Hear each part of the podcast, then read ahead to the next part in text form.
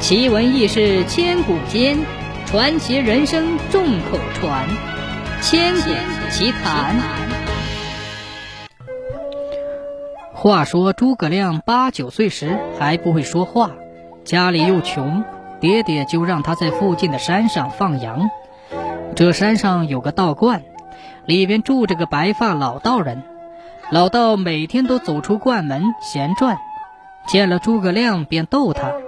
比划比划的问这问那，诸葛亮总是乐呵呵的用手势回答他。老道见诸葛亮聪明可爱，便给他治病，很快就把诸葛亮不会说话的病治好了。诸葛亮会说话了，非常高兴，跑到道观向老道人拜谢。老道人说：“回家对你爹娘说，我要收下你当徒弟，教你记忆识字。”学天文地理、阴阳八卦、用兵的方法。你爹娘若是同意，就天天来学，不可旷课一天。从此，诸葛亮就拜这位老道为师，风雨无阻，日不错影，天天上山求教。他聪明好学，专心致志，读书过目不忘，听讲一遍就记住了。老道人对他更加喜爱了。一转眼七八年过去了。再说这山腰间有个庵，诸葛亮每天上山下山，都从这座庵前经过。有一天，他下山走到这里，突然狂风大作，铺天盖地的下起雨来。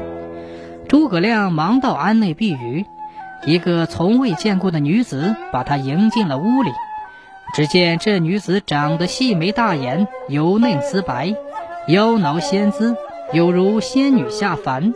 他不由得心中一动。临走，那女子把诸葛亮送出门，笑着说：“今天我们算认识了。以后上山下山，渴了累了，就来歇息用茶。”打这以后，诸葛亮每到庵中来，那女子不仅殷勤接待，还盛情挽留，做好饭菜。吃过饭，他们不是说笑，就是下棋斗趣。与道观相比，这里真是另一个天地。诸葛亮被那女子甜言蜜语弄得神魂颠倒，诸葛亮思想出了岔，对学习也倦了起来。他笑着从庵里出来，走进观内发愁，真是出门欢喜进门愁，笑脸丢在门外头。师傅讲的，他这个耳朵进去，从那个耳朵出来，印不到脑子上。书上写的，看一遍不知道说的啥，再看一遍还是记不住。老道看出了问题，把诸葛亮叫到跟前，长叹一声说：“毁树容易栽树难呐，我白下这些年的功夫了。”聪明人一点就灵，诸葛亮看瞒不过师傅，便问道。师傅，你都知道了。老道说：“近水知鱼性，近山知鸟音。看你的神色，观你的行动，还能不知道你的心事吗？实话给你说吧，你喜欢的那个女子不是人，她原先是天宫的一只仙鹤，只因贪嘴偷吃了王母娘娘的蟠桃，被打下天宫受苦。”来到人间，她化作美女，不学无术，不事耕耘，只知寻欢作乐。你只看她的美貌，岂不知乃是寝食而已。你与她相爱，吃喝玩乐，倒也逍遥。但这样的浑浑噩噩下去，终将一事无成啊！你若不随她的意，她还会伤害你。诸葛亮一听，慌忙问道：“师傅。”这是真的吗？老道说：“如果不信，随你的便吧，以后就不要来了。”师傅，我相信，我以后再也不与他往来了。这还不行，你要烧掉他的画皮，也好消除你的疑虑，永不怀念。怎样烧掉他的画皮？还请师傅指教。那仙鹤有习惯。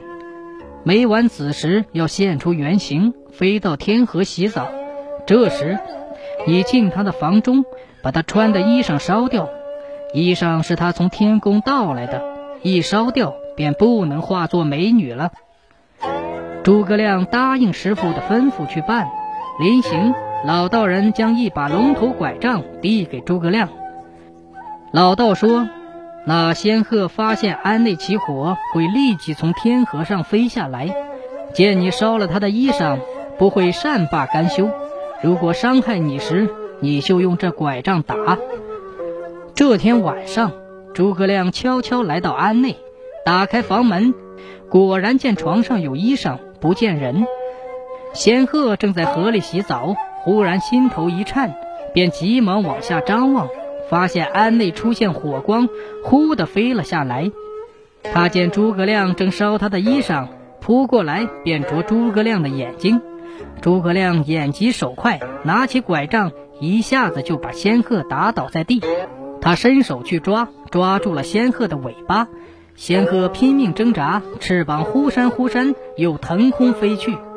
结果仙鹤尾巴上的羽毛被诸葛亮抓掉了。仙鹤秃了尾巴，便与天宫上的仙鹤个个不同，自己也知道很丢人，再也不去天河洗澡了，也不敢混进天宫去偷那可以化作美女的衣裳了，便永远留在了人间，混进了白鹤中。诸葛亮拿着这仙鹤的羽毛去见师傅，老道说，要想学好本领，干一番事业。这色情之事千万不可迷恋呐！诸葛亮不忘这个教训，把仙鹤尾巴的羽毛保存起来，以作借鉴。打这以后，诸葛亮更加勤奋，凡师傅讲的、书里写的，他都博学强记，心领神会，变成自己的东西。又过了几年，正是诸葛亮烧美女画皮的那天。老道笑着对诸葛亮说：“徒儿啊，你跟我已经九年了，该读的书都读了，我要传授给你的你都听了。常言道，师傅领进门，修行在个人。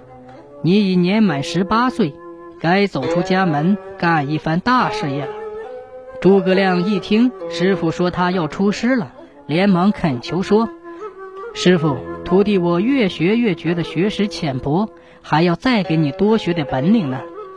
老道说：“真正的本领要到实战中才能得到，好看天地万物变化，随时而转，随机应变才有用啊。”这算是我临别时的嘱咐吧。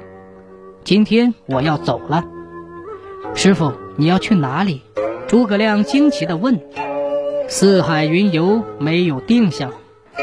顿时。诸葛亮热泪滚滚，说道：“师傅，你一定要走，请受徒弟一拜，以谢栽培大恩。”诸葛亮躬身拜罢，抬头不见师傅，再也寻不着他的踪影了。老道临走，给诸葛亮留下一件东西，就是他后来常穿的八卦衣。诸葛亮怀念师傅，把师傅的八卦衣穿在身上。